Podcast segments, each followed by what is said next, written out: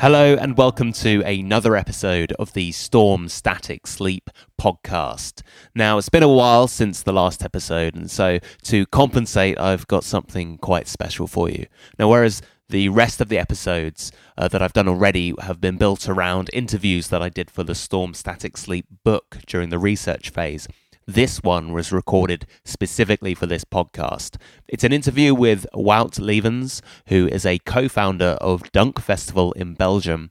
And anyone with even a passing interest in post rock will likely have heard of Dunk. It really is one of the premier post rock festivals in the world. And this year's lineup features bands like Russian Circles, This Will Destroy You, Tides from Nebula, Pelicans, 65 Days of Static, and yet, despite attracting bands of this formidable caliber, Dunk prides itself on a really relaxed atmosphere. It's very intimate and it's you know really cozy, uh, and it's so difficult to find festivals like this that successfully straddle the boundary between big lineup and cozy vibe.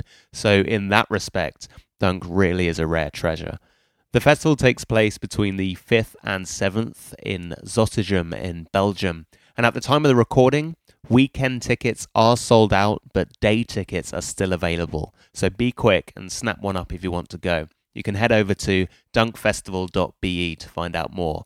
And also, if you're heading to Dunk and have yet to pick up a copy of the book, you can grab one at the festival itself. Wout has been kind enough to take Storm Static Sleep into Dunk's official store, which is the Stargazer store. And so that will be on sale at the festival. In the meantime, here's my interview with Wout. One thing I noticed is um, I went to Arctangent two years ago.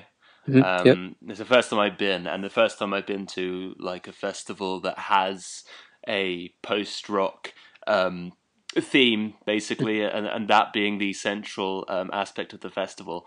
And um, the atmosphere was unbelievable because I get the impression that because there are so few events for these people to congregate at, that when they get the opportunity, they just explode. You know, it's so intense. The uh, the sense of gratitude and excitement that there's a, a place for these people to be. I mean, Yeah, what- exactly. Yeah. what's it like at Dunk in that respect?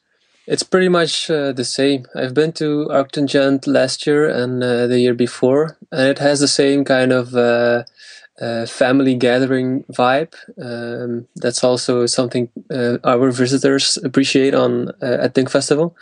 So, uh, so yeah, it's pretty much uh, also really familiar and uh, like a bunch of friends uh, gathering.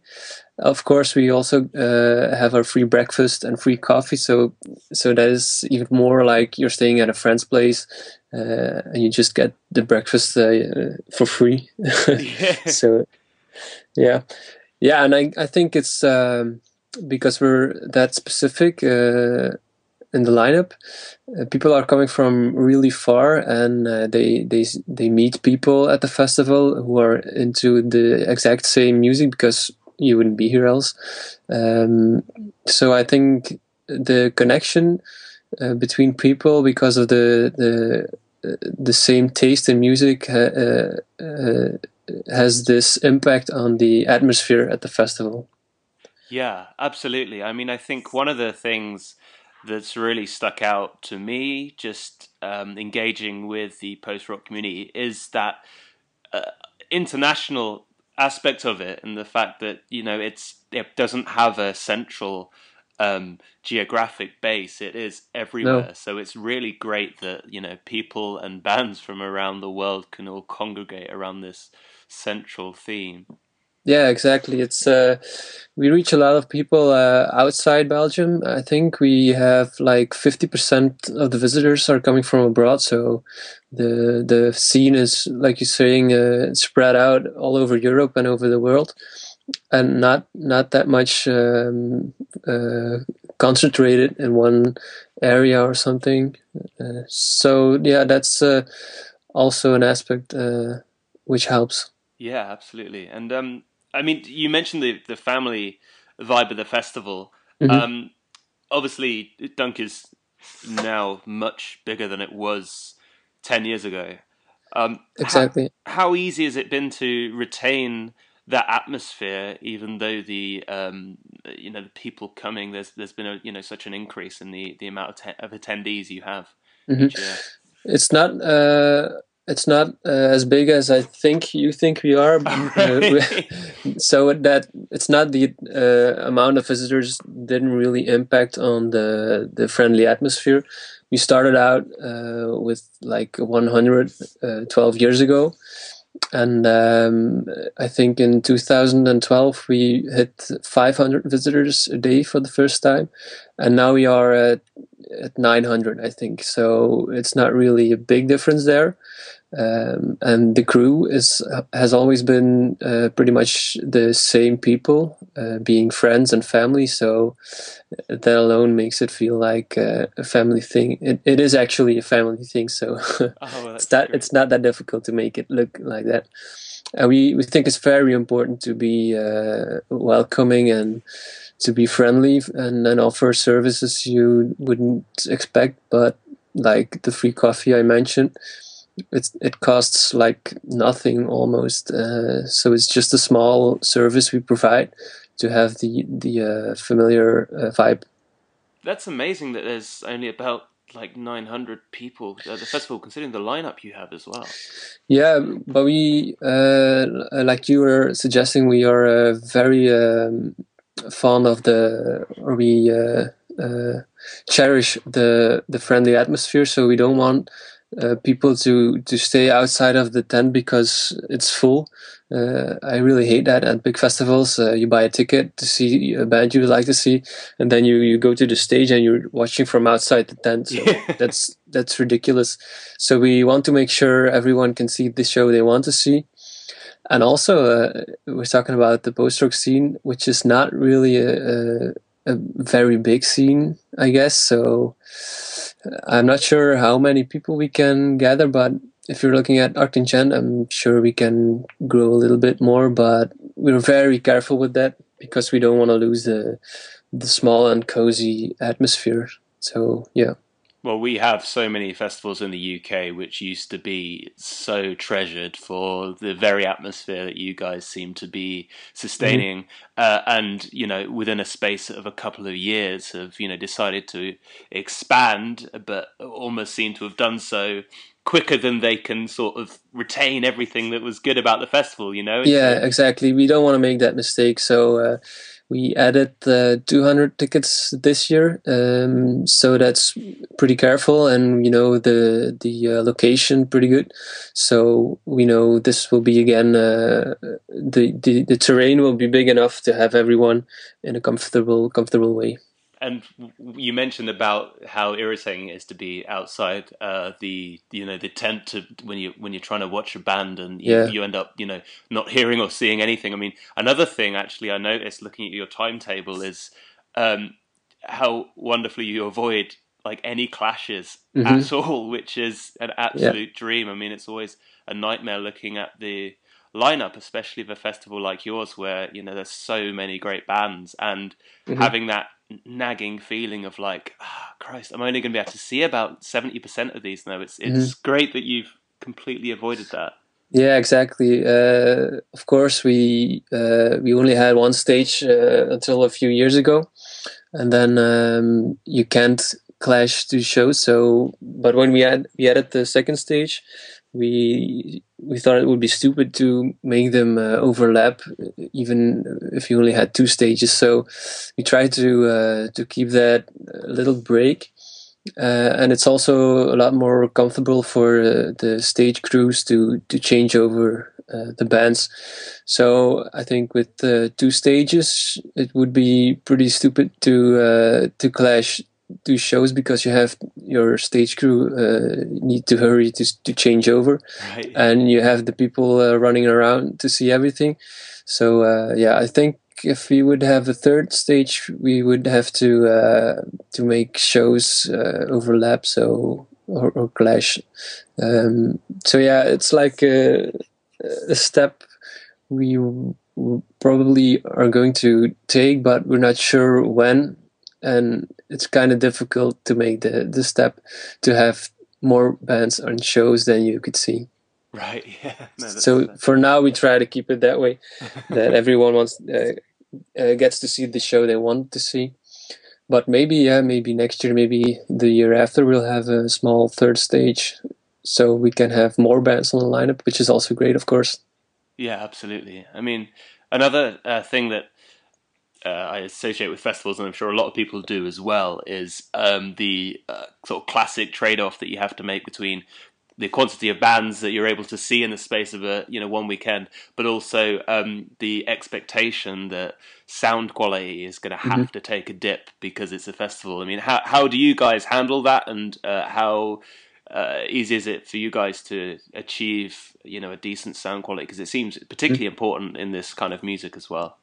Yeah, exactly. It's it's really really important for us to have uh, excellent sound and uh, an amazing light show, and I think we we managed that pretty good. Um, actually, I think we can be uh, compared to uh, to a club show. Actually, um, the light and sound that is up in uh, up in our stage has the the potential to be a huge stage on a on a big festival. So we're really uh, looking for the best quality, the best gear, and the best uh, um, companies to provide uh, everything for sound and light. And I think uh, at least that's what the visitors also say. Uh, I think we pretty much succeed in that. So uh, we have also a very professional technical team uh, we have one of the best light engineers in, from Belgium. He's doing all the major festivals here, uh, and he's also into this kind of music. So he really uh, likes to be here, and uh, that's why we can we can um, enjoy his skills. Uh, we have a very good uh, event manager who knows where he has to be to have the best sound quality for a decent price. Fantastic. Mm-hmm. That's great. It's good that you've got people who are you know interested in this kind of music as well. I mean, you know, yeah, it's really important. Yeah, absolutely. I mean, I've been to gigs before where the sound guy clearly hasn't got it. You know, but the worst thing would be if he then said, you know, oh, could we just you know turn the reverb down on? I, you know, I can't hear anything. Everything's bleeding together or something like that. You know, it just yeah. absolutely ruin it. Um, uh-huh. So uh, just to briefly as well. Um, go back into the history of the festival because I understand it was originally your, your father's. Is that right? Yeah, that's correct. And he started he started the festival in 2005. Uh, I was uh, 16 uh, at that time, so that's too soon to uh, organize a festival, of course. But then it was a, a one day event with only one stage and uh, three or four local bands. Right, and. Yeah. Um, and then you gradually what, got more involved in the, the organization yeah. of the festival. Yeah, I was involved from the beginning as a musician. So I, I played at the, I think the first seven editions. I, I think I played them all with uh, some some band or another, which was really fun. But then I got more involved in uh, volunteer uh, uh and working with the volunteers and make sure uh, every job uh, gets done and now it's it's uh, actually it's basically basically me and my dad over over uh, how do you say it? overlooking the whole thing. So yeah. Of course we have different teams with uh, their own uh, uh, volunteers. And uh, like i said the technical crew has its kind of core group. And there is a catering team. There is a, a bar team. There is a, a parking team and uh, it's yeah that's uh, how it's how it works. Um, yeah. And how is your dad into post rock uh, actually he got me into it so oh wow. yeah. I found the the godspeed you black emperor album with uh, with that Dead Flag Blues on it no uh, I, I found it in his collection and I, I turned it I put it in the the stereo. And I I think I've listened to it every week uh, or even every day back then. So I was really impressed by the sound and the atmosphere by the music, and it was like I was looking for something like that, and I uh, I found it uh, with Godspeed You Black Emperor, and from then on I, I really got into it. You're so, so lucky to have a dad who's so on point with music taste. Yeah, exactly. Yeah, we've been to a lot of shows together, so it's really fun uh, that way. That's great. I mean, because with my dad, I mean, I used to drag him to you know, post rock and post metal shows when I was too young to drive, but mm-hmm. yeah. it was tainted with the knowledge that I knew he was hating every second he was there. You know, so. Oh yeah, I didn't have that problem. um, if we can talk about this year's lineup as well, because it's pretty nuts. I mean, um, mm-hmm. I understand that you start off with like a wish list that you then you know try and achieve to the best of your ability and what you know try and achieve uh, to what's practical. I mean, how close was it this year to the initial list you drew up? This year was uh, ridiculously close to our wish list. Uh, we always have a few headliners we like to have, and Russian Circles is on it since a few years, and now is the first time we had them back. Also, uh, we had them we had them for the first time, and 65 Days of Static uh, is also on our wish, wish list every every year. So we're really happy to have them with us again. Uh, this will destroy you was also uh, at the festival, I think in 2012 or nine or both. I'm not sure. Anyway, uh, we we were, we are looking uh, to have them back as soon as possible, and we managed to have all of them. Uh, so yeah, we we managed to stay very close to the wish list. Also, Pelican was on it.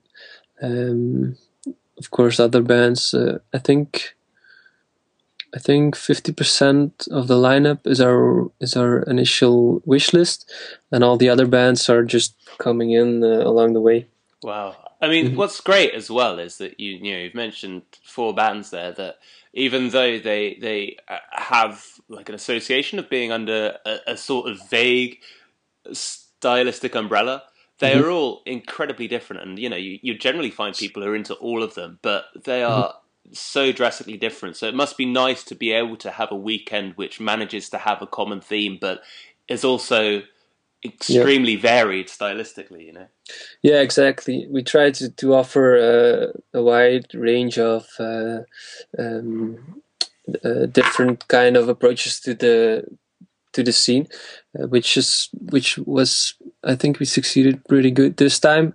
But we had we had editions where we were like too narrow on it, and you immediately see that in ticket sales, of course. So we pretty fast learned that we had to uh, to make it a little bit uh, wider, which is pretty obvious, of course. But we, uh, I think it was in 2013 where we had a little bit too much uh, of the same kind of post rock um, bands.